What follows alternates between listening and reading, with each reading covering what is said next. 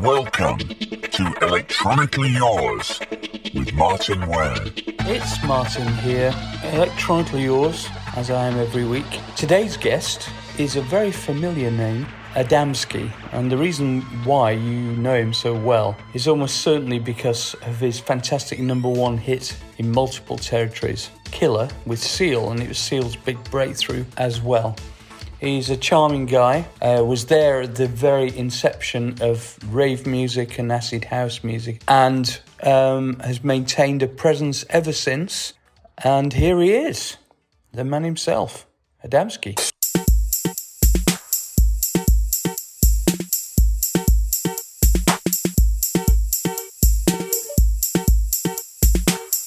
So tell us about how you started. Well, funnily enough, I don't know if you know, but we were label mates when I was 11. Oh, on Fast Products. Yeah. Yeah, I don't. I didn't know until I, I did my research, and I'm going, "You're fucking kidding, aren't you?" I know. I forgot when Lee set this up, but then I remembered. Yes, that was. um I was so excited when I was 11 to get on to Fast Product. That's amazing. What was the name of the band for those who don't know? Stupid Babies. Stupid Babies. That must have been one of the last things they put out, was it? I guess they didn't put that many things out, did they? Only about No, no, no. 15 things or No. So- But that's so you were 11. That's yeah. insane. I know. So how did you actually get to record that? I mean, what? Well, I just I had a little uh, cassette recorder from Tesco uh, for Christmas or something, and um, and I just recorded. I was kind of envious of my big brother being at big school and being able to be in punk bands and stuff, and uh, so I just recorded my little brother. Just made up tunes on a cassette. on a cassette and I sent the cassette to Fast Product and they sent back a contract. And uh, I didn't know until years later that Bob Last was your manager and Yeah. all that yeah. kind of thing. Um, So what year was that? 79, 80? 79, yeah. 79. That's fucking awesome. Have, have you um, bumped into Bob since then? I did. I met him in. I was in LA in 1990, recording, and he came and said hello in the studio. Right. It was quite brief. Um, Well, I put my my um, autobiography out last year, and and um, because he's featured quite heavily in it, right? Uh, um, and um, so I he contacted me and said something to the effect of, "I think you've been a little bit unfair on me in the way that you described the human league split and all this stuff." And I'm going, hmm. That is how it happened, Bob. I don't know if you've really written history here, but and I've got witnesses. So um, anyway, we've always been good mates. So he turned up at the uh, this book signing in Edinburgh that I was doing, and we reconnected, which is very nice. And I had this kind of devil on my shoulder idea, going. I was talking to him before the actual signing, and uh, I said, because I was meant to do a reading from the from the book, and I said to him, I'd written the actual split meeting as a kind of script almost. I said, "Would you read your part for the audience of the actual?" and he, uh, God bless him, he agreed to do it. So uh, it was very. Ah. It's on. It's on. It's on YouTube somewhere. Anyway, we're reconnected now. He's such a lovely lad. I'd love to. I'd love his email if that's Yeah, yeah. after this. I'll, I'll send it to you. Does he still curate music for movies and stuff? He does. Uh, he does that. He's also kind of heavily involved in the kind of movie world in general. So I think he, together with some other investors, have bought some huge kind of warehouse type industrial space in in um, in or near Edinburgh, and it, they're going to turn it to a sound stage, sound, sound stage, you know, for film.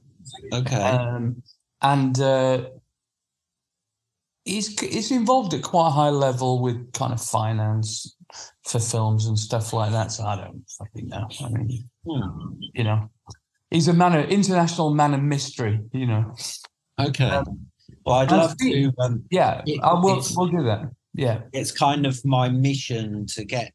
I mean, I did. Uh, it came out last year, but I did it before the pandemic. I did some music for um, Vivienne Westwood and Malcolm McLaren's son's movie called Wake Up Punk. So it's my first foray into doing some music for a film, even though I've been talking about it for like three decades. I find it yeah. Me Wow. too, and I've never had a chance to do it myself. I'm always hammering on about it. Everybody who listens to the podcast must be sick of me. Um, Apparently, you have to hang out in LA and sort of schmooze people and stuff. I'm really I terrible at that shit. uh, anyway, um, so let's go back to the, you know, the, you know, you're you're doing pretty well at this stage. So you did a cover of a, you did a cover of an X-Ray Spex song, didn't you? In '88. Oh yeah, I did that in uh, '87, just before 87. I kind of turned Adamski. I had a band called Diskord Datkord, Oh, that's nice. which, which was kind of the best way to describe it would be kind of, and probably I'm wishful thinking, but kind of Beastie Boys meets Sigue Sigue Sputnik. That was kind of the sort of Yeah, yeah. idea. Anyway, we had uh, my brother, who I think you've met uh, for some reason. He's called Mark, and I think think we might have kind of done something together. He he um he's been in Glenn Gregory's aeroplane, and he He he hasn't got an aeroplane. has he not? No, Does he fly? no. Oh, talking about Gary Numan. yeah, but No, Glenn most certainly hasn't got an aeroplane. I can okay. I can confirm that. All right. Well, he okay. Maybe he's been in Gary Numan's aeroplane, and he did do something with Glenn. Yeah. Um, uh, who, uh, funnily enough, Glenn's ex missus Yeah, Sarah. Sarah, who's responsible for that. um, she she did my makeup when I was on the the Face magazine. She did my makeup, and I asked her for advice on how to get rid of blackheads. And I think I misunderstood, and she told me to boil my nose. But I think she meant I don't know what she meant, but I I put my nose in boiling No. water no. and and then rubbed it with a flannel and uh, i had just like this red raw nose Oh my god. And, and yeah, oh Yeah, so you got no blackheads, but you also got no skin. Yeah well got no nose my dog's got no nose. Oh, yeah how does it smell Oh, terrible um uh yeah um so uh, well, wow yeah my brother mark anyway i think he said he's met you but this is years ago around the time i met you with mark jones Yeah, i think yeah. i must have said that i'd met you and he said oh uh, my brother used to do the sound for duran duran well he was nick rhodes keyboard tech Oh right, okay. like underneath him under the stage loading samples and doing stuff and then he he co-produced dandy warhols with him and Really? some other stuff but now he runs a music shop in glastonbury town Oh cool. but his wife's really ill with cancer so Oh, I'm so sorry. not really doing that it's not doing much apart from caring for her Listen, But, we're getting to that age. A lot of our friends are starting to drop off the tree now, aren't they? Yeah. But anyway, we Anyway. this band um with this other guy, uh Johnny Slut, him and I were singing, and we used to uh, we had Wendy houses on stage, and we used to take turns to sing while the other one would go in the Wendy house and do costume change. Wow. And, uh, it was really mental. People used to. It was when the Beastie Boys were in the tabloids for like people throwing beer cans and beer bottles at them, and people were doing that to us, and uh, and uh, wow. swinging chairs at our heads, and we used to really sort of antagonize people, and we'd go on stage with air freshener and uh, spray it, spray it into the audience, kind of saying "you smell," and uh, we Very punk. And, Yeah. and uh, it was um yeah, and it was all kind of wigs and cod pieces, and it was really good fun. And and and we just kind of steal beats off Mantronix and things who we loved, Yeah. and uh, try and kind of yeah, it was a. I was really into Alan Vega, and Yeah, um, I interviewed um, uh, um, oh, Martin Rev um, from Suicide. That was, oh God, I'm such a fan of their stuff. Amazing. Yeah, me too. Uh, I, funnily enough, I interviewed him too because I used to live in Bologna, and they had him uh, in Italy, and they had him come and talk. Um, well, they they wanted because I speak Italian, so I was interviewing him and then translating the answers into Italian in this kind of cafe thing in Bologna, and then I hung out with him a bit and walked back with t- walked him back to his hotel. And uh that's what he was doing a solo show and i was um doing a dj set. And uh, he was great his solo thing was great too. He was doing this thing where he was just kind of swimming his arm up and down the keyboard it was just set up with some general midi drum kit and he was just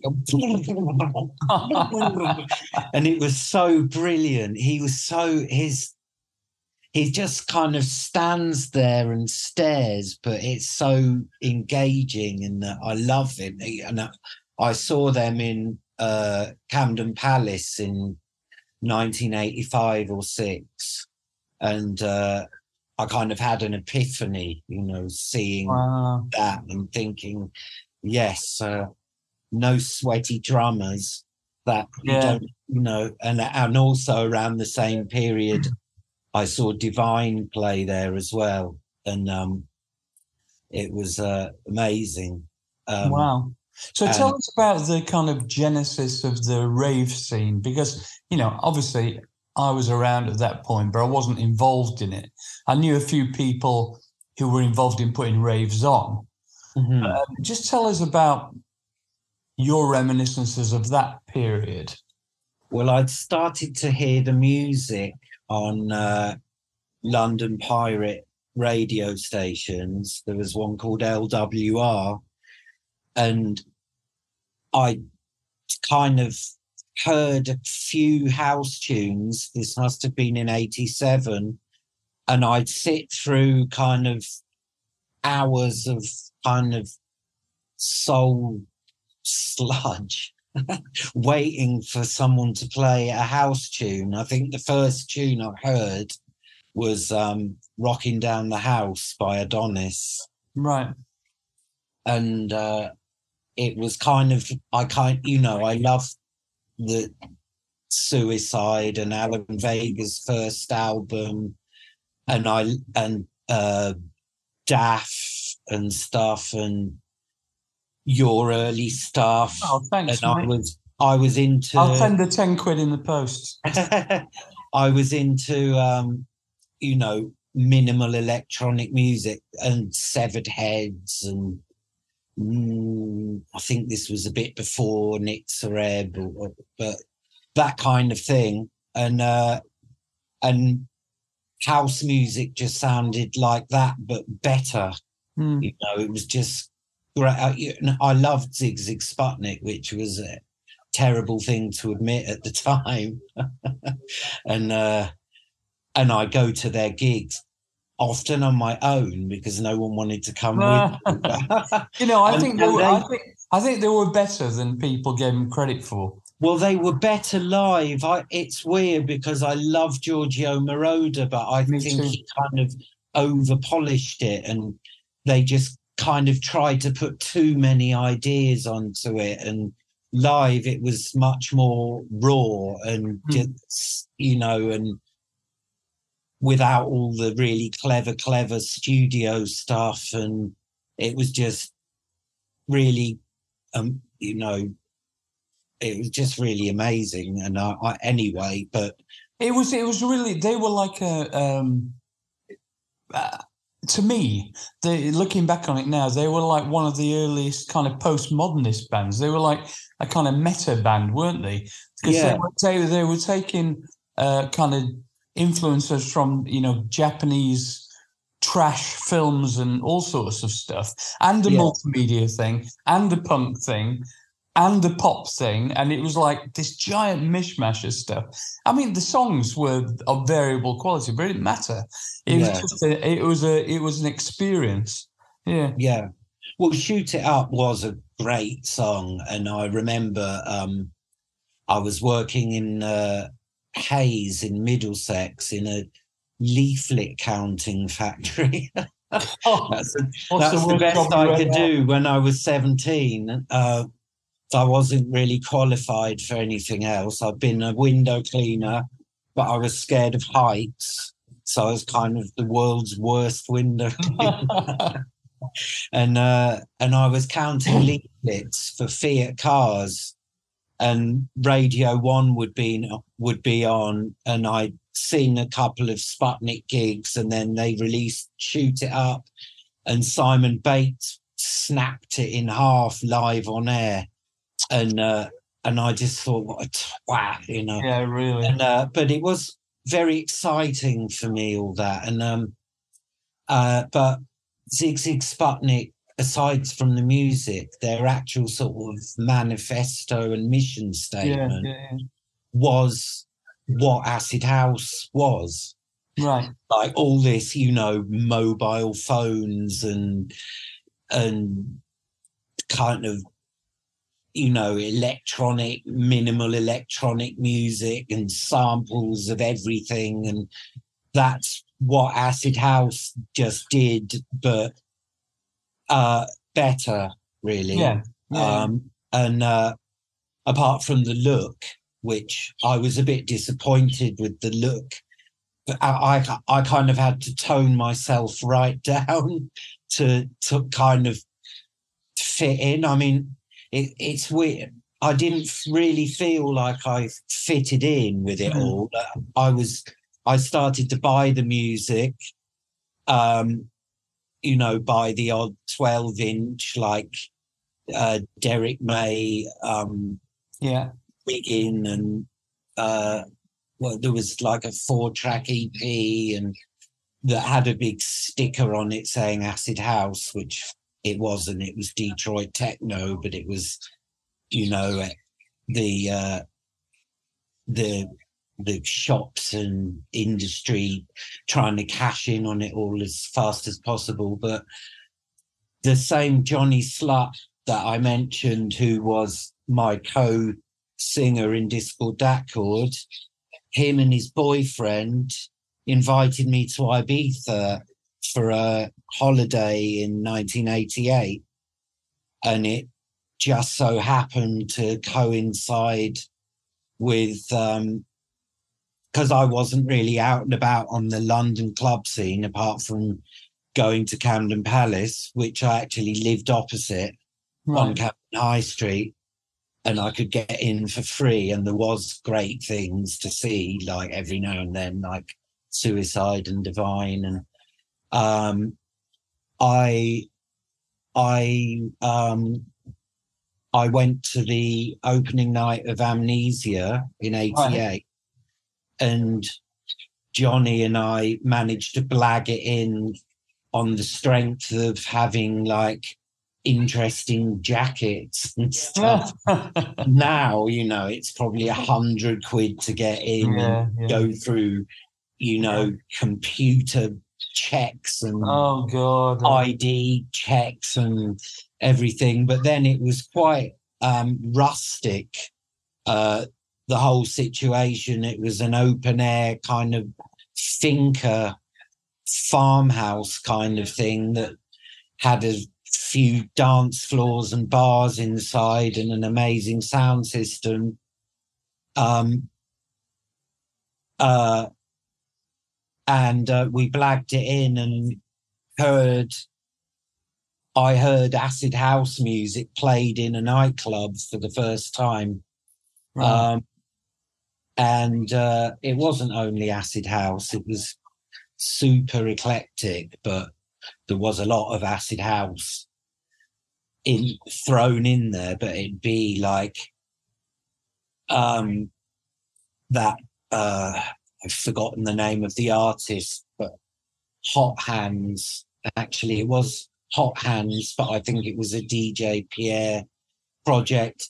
And Alfredo would like mix that with uh Think, Aretha Franklin, and it was all it would be that, and then it would be Gypsy Kings, and then it would be a bit more acid house, and it was just it was just fantastic how he used to like mash it all up and uh memories of that still i still find inspiring Really? today and when i dj it's kind of a bit i shoot myself in the foot for trying to be like alfredo in 1988 because people aren't so open to Eclecticism. Yeah. yeah they just they just want to hear it some formulaic Yeah.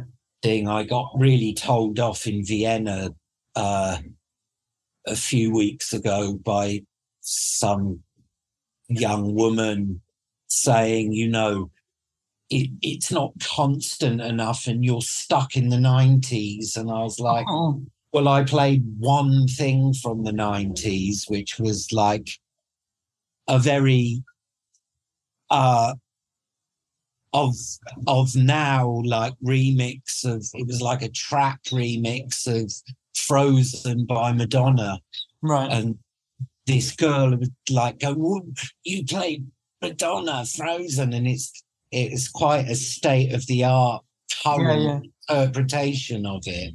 And that was the, and you know, I played probably 80% of music from now that I've bought.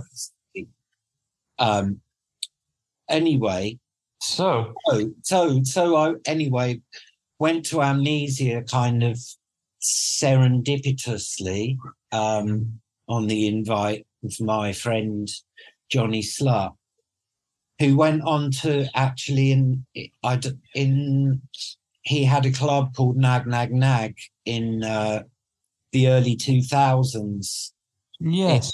kind of the the London Electro Clash club, really, um, with a Sheffield referenced uh, yeah, of course. name.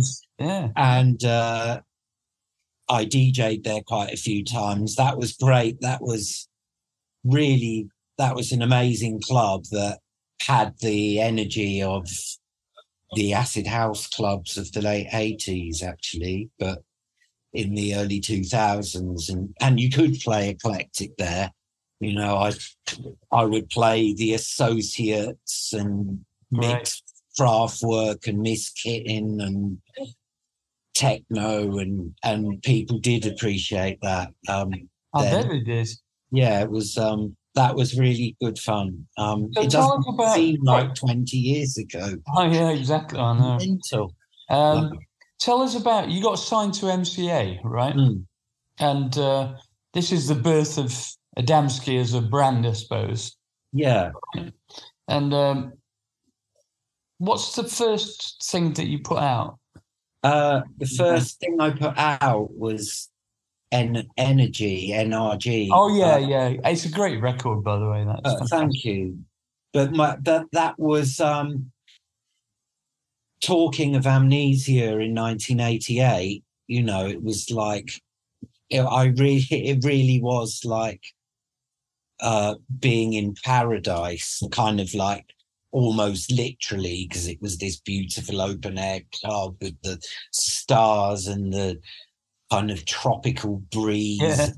the amazing kind of characters that were in there and the amazing music and there was kind of you know flower beds and fountains and stuff and it it, it and the following year the opening night of amnesia i was pinching myself but i was actually playing there plugging my kit into the dj console and playing and uh, that's what i used to do but so from between uh, june 88 and June 99, I got this Ensoniq sequencer. My brother, the one, same one I was talking about earlier, that you may or may not yeah, know, yeah, yeah. Uh, he uh, had introduced me to this guy called Jimmy Polo from Chicago, who'd come over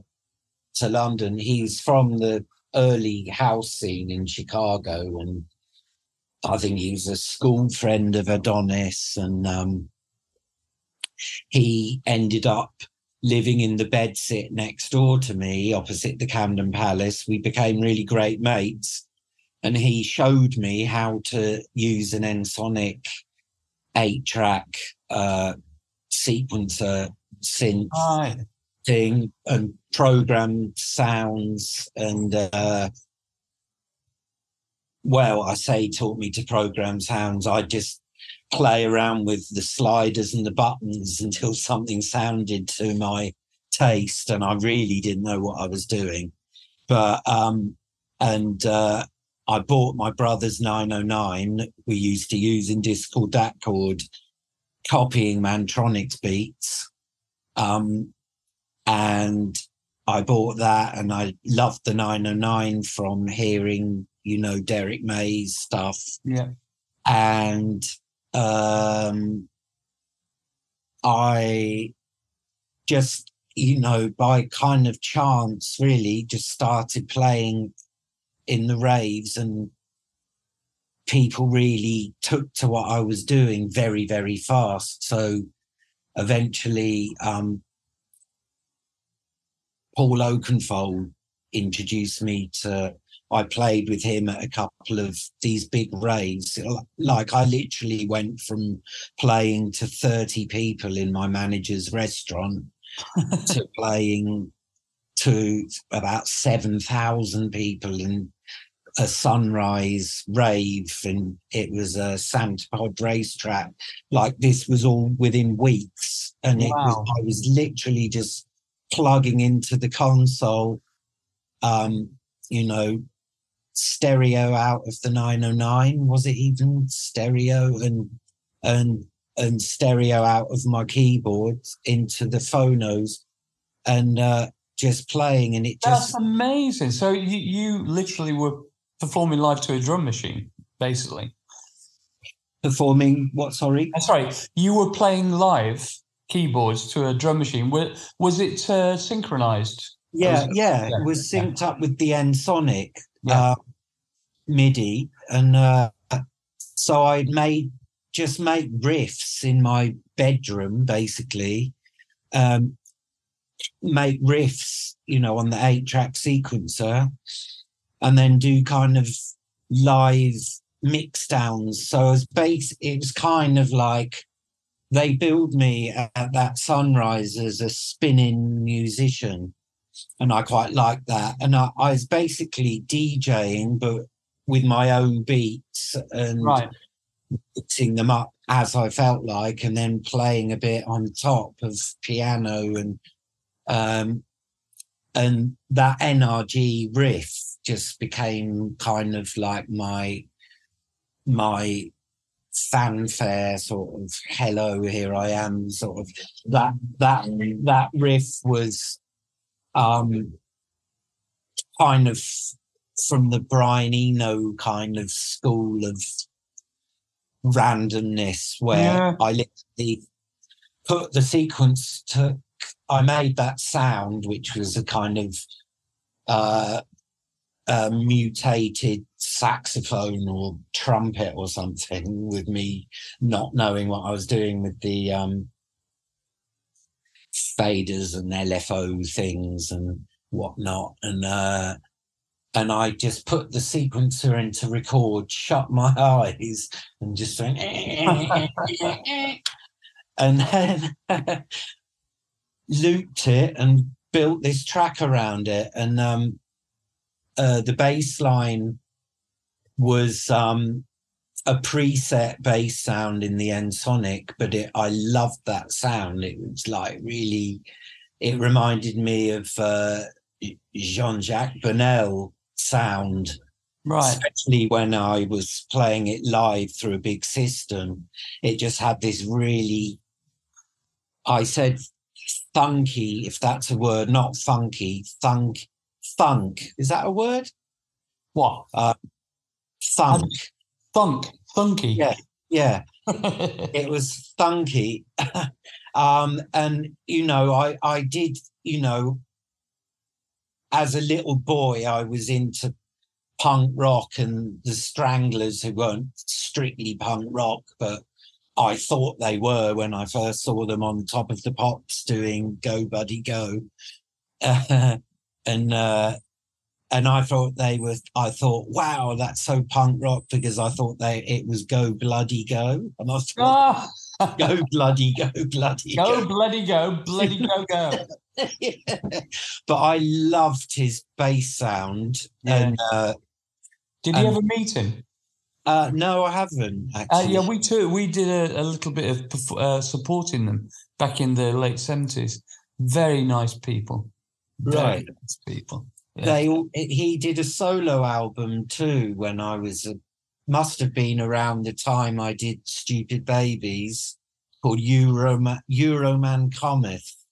right. Um, uh, and the the sleeve was him in front of the Pompidou Right. Pompidou, Pompidou Centre. Pompidou Centre, yeah, which looked so kind of space 1999. Yeah, that I yeah, didn't know what it was, and he just looked so cool, and it's such a great album with drum machine and him playing bass Yeah, yeah, and singing. And, uh, Great.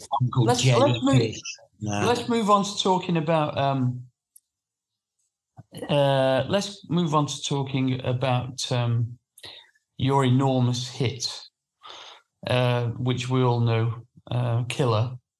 And um, I mean, I remember uh, when it first came out, thinking, "This really doesn't sound like anyone else." I, I, I was, I found it in really alluring because it wasn't strictly a dance record, was it? It was a pop record, and of course, Seal's voice is just I'm very flattered that you say that because I am a big admirer of your work, and I'm not thank you. saying it because we're having Yeah, a chit chat. I mean, really, really, funnily enough, on Spotify at the moment, all I listen to really is like predominantly 50s rockabilly. I'm just become re-obsessed with it and now kind of listening to it on little iPod things, it sounds kind of weirdly futuristic because it sounds so otherworldly yeah, in the context of listening to it on Spotify and wandering around in London. And it's sort of, but, um, but on the playlist, I have Empire State Human yeah. And uh, Black Hit of Space Yes. in amongst all this rockabilly stuff. wow, And uh, and uh, I have had for a couple of months. I've just been sort of revisiting your early Oh, early thank work and and uh, we thought we were electro punk. right. we you, That's how we saw ourselves, you know. Oh God! But um, you did a you did uh, rock and roll, didn't you? Yeah, yeah. He's he's just been released from I prison. know, yes, yeah. Fucking hell! I know. And I, I, I, I, I must admit, I've got some stories about him, but none of them to do with sexual impropriety. uh, I have got one, but I won't say it on this uh, Right. podcast. But I do know something really awful, not illegal, Right. that he did with someone I know, but I won't go there. Yeah, probably best not go there. yeah. It- Um, uh, but so um, let's go back to to um, killer. Killer because I. So tell me how you met Seal first of all.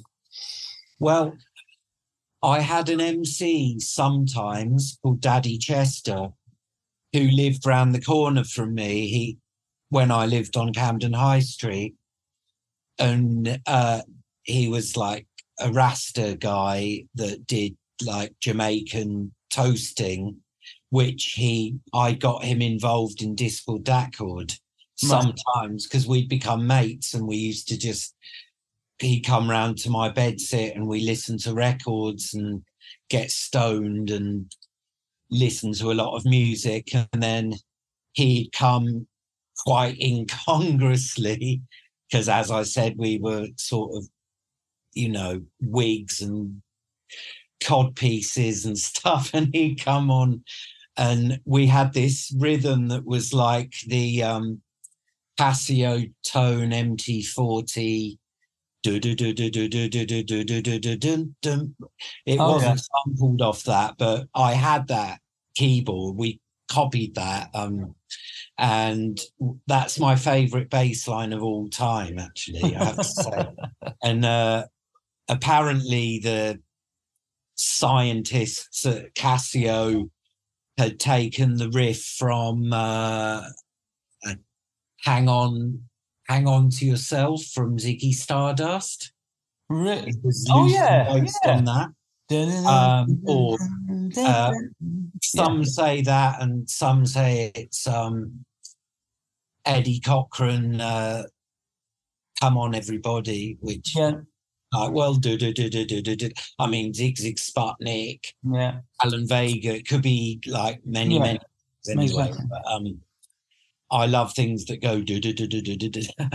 and uh, and the uh, only things that go.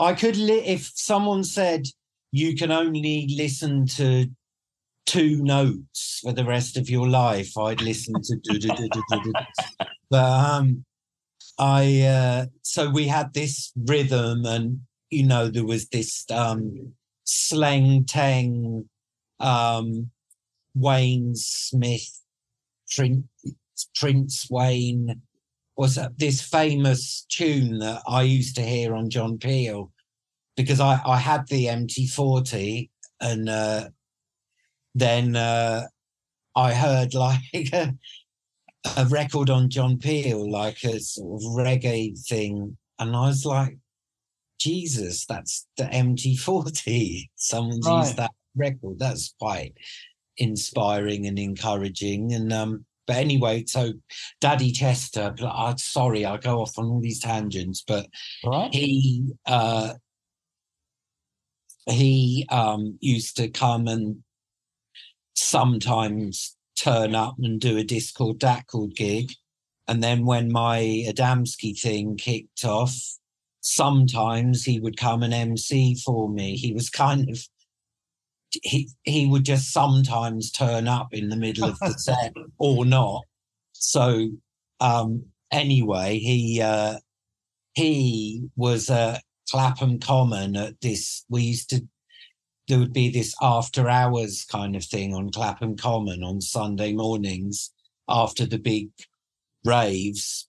A few people would congregate on Clapham Common and carry on taking drugs and waiting for the pub to open there, the wind, it's called and it was such good fun and it, it, it was a couple of hundred people initially like there was this guy called mark m who had a massive sound system in his car which was like a ford fiesta or something but the whole back of the car the whole boot was a sound system and we'd just be dancing around the car um, but this soon sort of escalated into trucks and hot dog vans and stuff turning up Wow.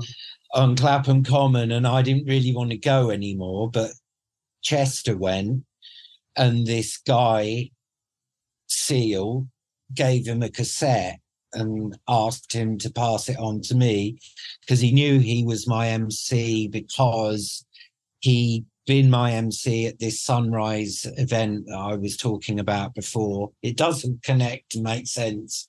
It might get a bit boring, but he seen Chester MCing for me at Sunrise 5000 Right. where he Seal had come just come back from touring bars in Thailand for six months, singing jazz funk. Or so he was in a jazz funk band Right. called Push, um, that were on a um, acid jazz compilation album and bits and bobs that Gilles Peterson put together, or Eddie Piller maybe. Um, but anyway, God, every every single uh, interview I've done recently, about three or four of them in the last five have mentioned Eddie Piller, who I know, by the way, nice guy.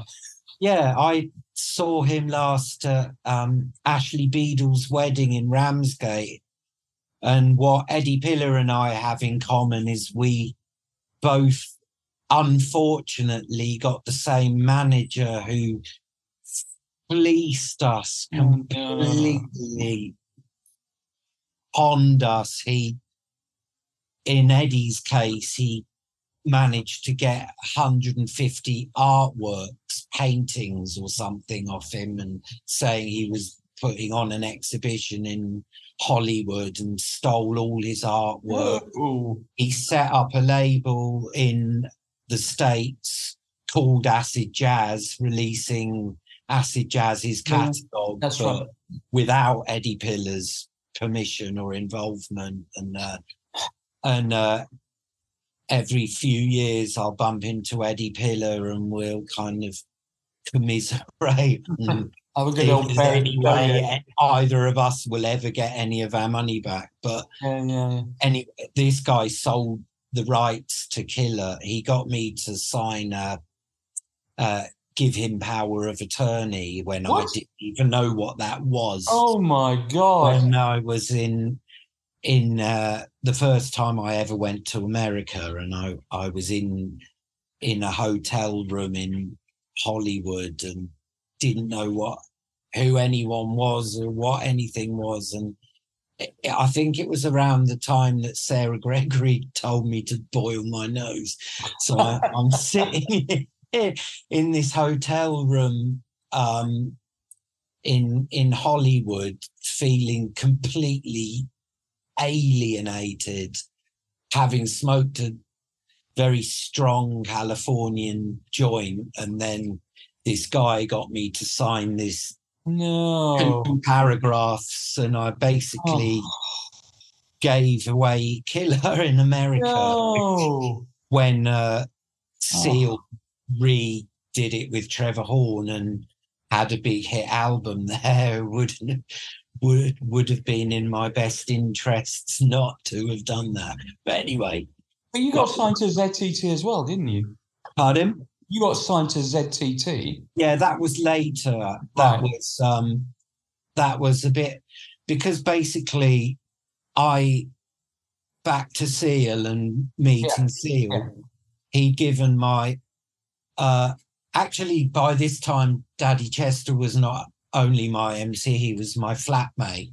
Right. Um and he came back Sunday evening from this Clapham Common thing and was saying with this cassette going, Wow, I met this amazing singer. You've got to listen to this. Um, he really wants to be your singer, but I wasn't looking for a singer. I was, you know, things were going amazingly well uh, with me just playing instrumental music occasionally with Daddy Chester chatting a bit over the top here and there. And uh, I didn't feel the need for a singer. It was like, wow. Or if anything, I was going to kind of pluck up the courage or eventually be my own singer, Right. um, which wouldn't Can you sing? worked. Kind of. I mean, I was the co-singer in Diskord Datkord, Right. and then I, I missed. Uh, I uh, not. I unwisely tried to follow up Killer by singing an Elvis song over one of my beats. Makes perfect Uh, sense. myself. Pardon? Makes perfect sense. Well, yeah, nothing I've ever done has made sense or had any rhyme or reason or any business acumen or a- astuteness or Uh, it's just raw talent, mate. That's common sense. No, I mean, it it did become a hit, but only off off the back of um because Killer had just been such a big hit. I think people just went and trustingly bought it because they thought it would be like Killer. but I think I just about 90% of my uh, audience, I just just Oh, got rid there of you go. but anyway, it was kind of me trying to be like my idol Alan Vega, who, you know, sang kind of Elvis-y over simple electronic repetitive beats as the government started Right, calling right, right. uh, and I thought, oh, that's what I want to do, and um, it didn't work. Now I'm I'm very proud of myself for having done that, but at the time, Yeah, I yeah, yeah. felt the hatred of my like following, which was the rave scene, who really did not want to hear an Elvis tune over a cheesy house beat. But anyway, it seemed like a good idea at the time because I was taking copious amounts of cocaine, which makes you think that you can do whatever you want, I suppose. Yeah. yeah. Like, at least I didn't do a 20 minute guitar solo, Yeah. which is what most people end up doing when they take copious amounts of cocaine. Yeah. Um, but anyway, um, back to Seal. So Yeah. I was like, yes, thanks, but I'm not looking for a singer. But then I ended up um, kind of frequenting the same places as Seal. My favorite club in London at the time was called Solaris. And that was also, it was a Sunday evening event. And it was also, well, uh, I say my favorite. There was another one on Sunday evenings called Confusion as well that I started going to in 88 with Jimi Polo, the aforementioned Chicago house dude who ended up living in the adjoining bedsit, teaching me Ensoniq, blah, blah, blah. And um, well, that then Jimmy po- Adonis would be coming round to see Jimmy when he was in London and he'd be standing in my bedsit playing on my Ensoniq, and it was like as if the same as if like little Richard had come round. it was just like it was all completely surreal and trippy for me, like these weird turns of events that just happened to happen to me. And uh, you know, Adonis giving me tips and stuff. And this was all within a year of hearing Adonis on the radio and him sounding like some kind of god-like, you know, alien being with, you know, the solution of life itself. And Oh my it god. was just mental. It was just really mental. That um, so I then I befriended Seal. We were hanging out, and he was going, you know, I should be your singer, and I was like, yes. I mean, I heard your cassette. You your voice is amazing. um, uh, why don't you just come round the studio and you know it was all a bit like okay whatever you know everyone was it was uh i'm sure it wasn't like punk you know when people were just forming bands and Yeah. Getting together with people and uh but there was this kind of spirit of creative Yeah, collaboration and, and yeah yeah. I mean it was um it it wasn't it wasn't so much i guess because people were just trying to be djs and I, I think I, I, I think, sorry to sorry to interrupt, but um, I think because I've interviewed a lot of people from this period of time now, and uh, I think a lot of it was engendered by the fact that for the really for the first time ever, people could be as freely experimental as they wanted at home. They didn't have to go into a recording studio anymore. yeah And so people like yourself and people like a lot of other DJ stroke creators, stroke songwriters would just try different things all the time, different singers, collaborating with different songwriters. And that's kind of stayed till the current day, to be honest. Uh, This is the, now the default setting, I think. Whereas before, you used to have to book a studio to do demos or rehearse in someone's garage or whatever it was. You Yeah. know? well i um the thing is that it it's like now it's like so what like as well you know when i sent the demo cassette to fast product when i was 11 that took some doing and then not expecting a reply but waiting for weeks and weeks to have a letter sent back to Yeah. me and then putting this tune out like if you said that to an 11 year old now they're like yes so what i could just make a tune and it could be go viral on youtube around the world in like within a morning you know but then it was like really a big deal to Yeah. get something on vinyl it was like Oh, it so was. exciting i'm surprised i didn't like actually wet myself like it was like incredible like incredibly exciting and and and quite an undertaking for an 11 year old boy to i guess to for me to know about fast product that was because i would kind of listen to john peel under my pillow Yeah, you know, yeah. my little transistor radio, like I'd fall asleep to John Peel. I probably only managed the first half hour, but I knew about fast product records. And I thought because they had this band called the Prats that were sort of 14 and 15 Scottish group, I thought, oh, well, if they got 14 year olds, then they might accept an, an 11 year old and a five year old.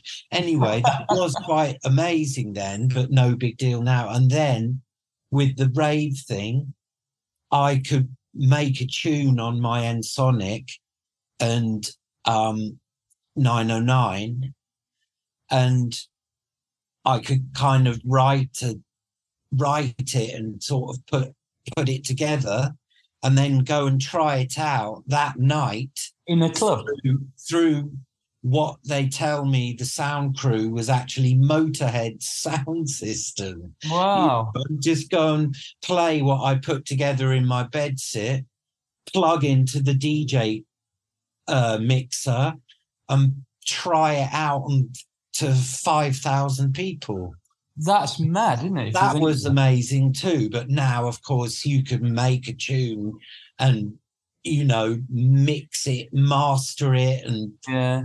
Put, have it out globally released. You know, Yeah, yeah. to however many people right. listen to it on your social media or whatever, or put it on Bandcamp and have it available for purchase. And of course, in those days, these things weren't possible. They weren't So- possible. Yeah. So Okay, I'm, just- was. I, am aware that we're running out of time here, so I'm just Oh. going to push things on a bit. Um, Sonny Eriksson is your kind of rockabilly, psychobilly identity, is that right? Yes, that's correct. So I've Why, got why Sonny Eriksson? well, it was I, I had the concept of doing a rockabilly again back to my fandom of Alan Vega. I mean, he's my all-time favorite singer. right, And right. my all-time favorite album is Alan Vega's first solo album, which I actually heard before I heard Suicide, because I, when I was fifteen, I was into the Cramps and Yeah. Meteors and stuff, and I was into psychobilly um, as a fifteen-year-old. You know, when I was at Yeah, yeah. at secondary school, every six weeks there was some new exciting thing, and I kind of would get. I kind of got into all of them, whether it would be, you know, electro pop or street sounds, electro yeah. or new romantics or the rockabilly revival was very exciting for me too and and uh and uh but uh, so this this i hang i used to hang around with this 40 year old which nothing untoward. It was just my connections with the in my small town the local pot smoking magic mushroom picking. And there was this old guy this he's called uh fitz who who was an old hippie basically and apparently in the 60s and 70s he used to paint himself green and one Ah, As you do. but uh he used to give make me cassettes and he knew i was into uh the cramps and stuff and he knew i was into drum machines so he put alan vega on one side of this cassette he made for me and uh and i just loved it and it was it was it was really my introduction to looped electronic music more so than uh you know uh, american afro afro american music because Yeah, Yeah. apart from what was in the charts that wasn't available to me in my small town in the new forest right. you know did just you didn't we didn't have pirate radio or no one was really into that you know Right, so apart right. from you know what was in the charts michael jackson and stuff um i guess malcolm mclaren buffalo Yeah. Girls, and it, there was little bits and bobs but um that was really my introduction and it's just still my favorite thing i've never ever got bored of jukebox babe and that album and uh so i've just kind of gone full circle you did Black Star Acid recently, didn't you? sorry Black Star Acid? oh yeah that was i just you I know like that. That I thought it was really cool, actually. thank you yeah i um i actually yeah i just isolate elvis vocals off um we you know with this uh iZotope rx8 Yes. software, this kind of black magic weird thing. Yeah, how it does it, God knows. Know. yeah, just take vocals off things. So during the lockdown, I was kind of just taking Elvis and putting it on. I, I got really back into acid house again during the lockdown. It just seemed the sound of acid, old and new, Yeah. like youngsters acid that you know people that weren't even born when I was first going to acid house clubs. Um, they're making there's some great music made by these youngsters. Um, uh, and I just got really back into acid house and just started putting Elvis over acid for something to do. And it definitely, definitely works, I have to say. Right, I've got to, we've got to pull it to a close. Okay. Um, Can I just I- quickly say that that's not Sonny Eriksson, but it's a sort of that sort of thing. But it's me singing, and as I've matured, I'm not singing Elvis like I did on Top of the Pops 1990 when I lost Oh. lost my fan base. Um, I can actually kind of sing rockabilly, and um, Is just- that you singing? No, that was Elvis. That's Elvis, but uh, yeah, But no, but and that's Adamski, but it's just yeah, kind of yeah. ties in. But I, I'm, I am Sonny E. Uh, I've dropped the Rickson Right. uh, on the advice of Youth, who's going to release my next thing. oh, great. Yeah, he started a label with Alan McGee, right. Youth, and uh, I'm putting out a, a Sunny E seven inch, which is a kind of um, tribute to Lux Interior, who used of the Cramps, who Cramps, used to be called Vip Vop. I I discovered before he was called Lux Interior. His na- his legal name was Vip Vop on his Shut the back door. Very daft. All right. I've so got. I've got a song, Come Yeah. Back Vip Vop. Anyway, Vip Vop. coming out on in Cool. June on Creation Youth. Can't wait for that. it's a- Brilliant. So, yeah. I, I will I ask- asked, sorry, carry on. Okay, if if the if the interview has to end, or do you do you need to go? Because I just was I, going to quickly I, I say, actually have got another interview I've got to do in a, in a couple of minutes. So. Martin, I'll send you come that Vip Vop. If you could just use a couple of snippets in Yeah, this, it would be All right, I will do. great. but Absolutely. please not to share because it's not it's only mastered by myself who doesn't really know what i'm doing but another iZotope thing where you just put it through some preset and hope for the best yeah, no, I know. But all it sounds all same thing. but I'll you do that. could, I'll do that. you know you could add a, a, a, verse and a chorus here and there or whatever Yeah. great All right, man. So I ask everybody the same questions every week, barring a couple of different ones for different people. The kind of smash type questions. So, what's your favorite book? my favorite book. Uh, ooh, uh, God, You can pass if you want. Let me think. My favorite author is called James Lee Burke, and he's an American guy that writes these sort of detective stories set in like in and around New Orleans, Louisiana, and I just love his prose and way of writing and Right. find endless inspiration from him. Um, he's Oh, my favorite. So my favorite book would probably have to be one of his. Cool. Uh, what's your favorite film?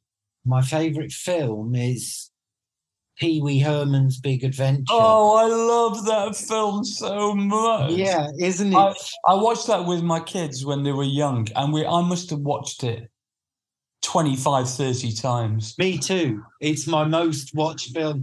And then I got Pee Wee's Playhouse. I got Yes. but I hadn't. I didn't see that till about eight, nine, ten years ago when my younger daughter was a little kid, and I just And Lawrence Pee Wee's Playhouse with her. And then her mum said she only says she likes it because she wants to make you Oh, happy. oh, it is fucking weird. I have to say. He- yeah. Have did you see his um his sort of comeback film? Mm, what was it called? Oh, I can't remember, but it was kind of recent. So No. it's him now sort of doing Pee Wee. That it's really weird. It's, it's not really anywhere near as good, but it's sort of good and Pee Wee's Big Top Adventure, which is from back yeah, then. that's pretty good, but not as good. No, no, nothing comes no, close no, to no, Pee Wee's Big Adventure. Yeah, I love that. It was Danny Elfman's first score as well. It was it was genius. Danny and Elfman. Tim Burton's first movie. Yeah, that's right. That's right. Okay, what's your favorite TV show? I don't watch a lot of TV, but um, Could be one from the past. Doesn't have to be current. well, I did. Uh, I did like I liked all the I liked the tube and I liked Yeah. old grey whistle test and Yeah, uh that'll do. I'm just trying to think of something that's not a music related thing. The only really I only I haven't got any interests outside pop culture. Right, right. Honestly, like you get be ashamed of that. That's a good thing. You get musicians. Oh yeah, I love snowboarding and I love motorbikes and stuff. And I haven't. I I only like music. Oh, really, bless to be honest. That's so sweet. Um, if you'd not been a musician, what alternative career do you think you might might have ended up doing? Well, not window cleaning. um, or or rock climber? no, uh, I a postman because I'm not qualified. I left school when I was 15 um, with a grade C English and a grade C art O level, which the teacher helped me cheat with. Um, I, I would say I'm kind of artistic, but not in a painting pictures of trees and churches. kind of Yeah, yeah, yeah. um, but um, uh, yeah, Fair enough. Um, postman. Yeah. do you have it? Yeah. Do you have any unfulfilled ambitions?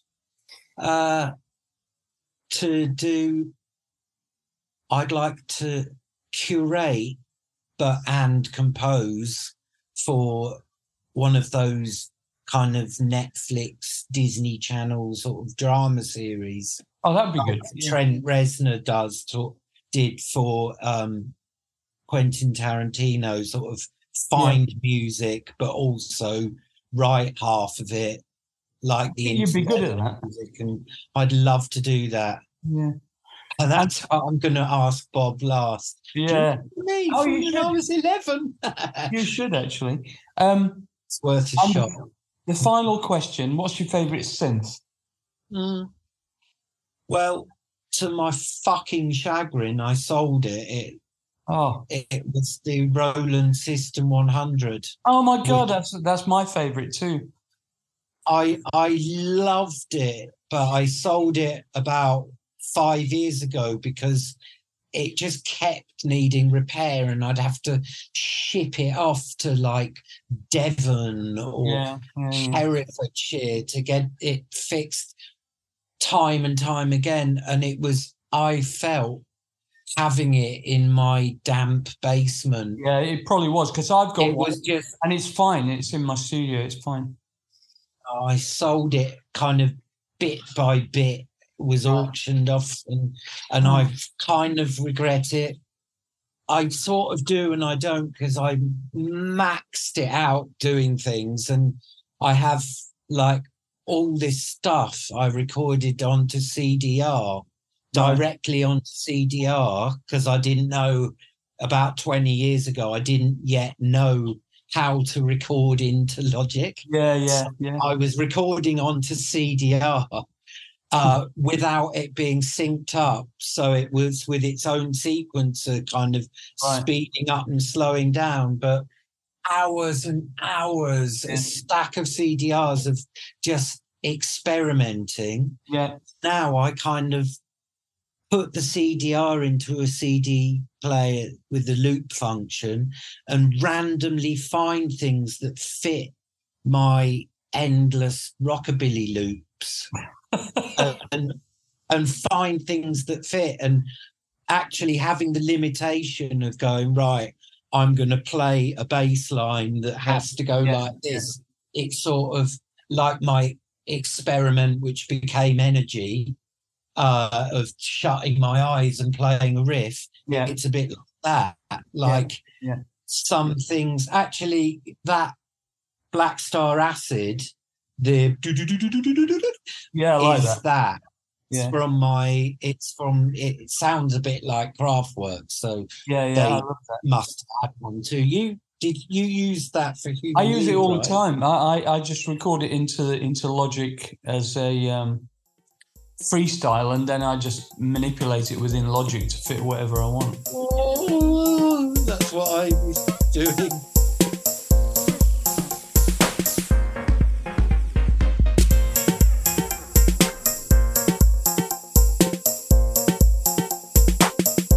Well, that was Adam.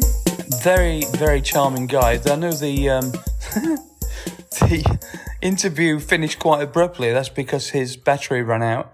So it wasn't me being rude, I assure you. Yeah, we had a good old chinwag and uh, very nice guy. Just one of these people. I suppose it's like the start of the whole idea of having kind of bedroom DJs becoming superstars. And it really, in an emancipated kind of way, it's incredible that it allows people like that who really haven't got a great deal of, uh, uh, of, of, as he admits himself, a great deal of business acumen or anything, but have got raw talent to be able to get their stuff out to the general public and it be very successful. It's a very happy set of circumstances. Anyways, great. How is everyone? Don't forget to email me electronicallymartin at gmail.com if you have any comments. Sign up to my Patreon if you can. Patreon.com stroke electronically yours. I've got another fantastic guest for you next week. I'll see you next week. Bye.